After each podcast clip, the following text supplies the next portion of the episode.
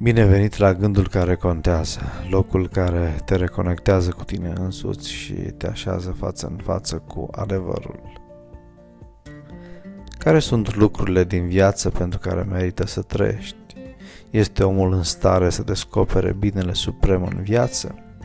Eclesiastul 6 cu 10 la 12 ne spune Ce este omul se cunoaște după numele care i s-a dat de mult.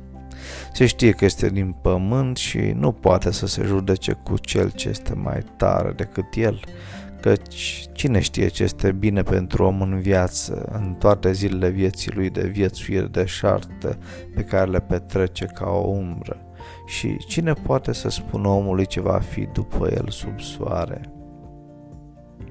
Omul este comparat cu o umbră trecătoare.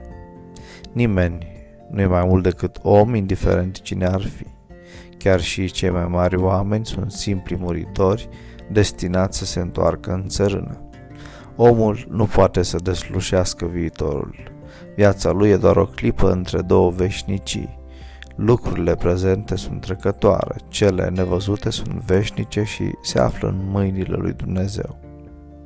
A nu fi înseamnă a fi fără Dumnezeu și rupt de sursa puterii divine, aruncat de viață încoace și încolo.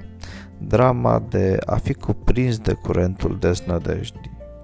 A fi înseamnă recunoașterea lui Dumnezeu și ascultarea de principiile lui înțelepte ca țintă supremă a vieții.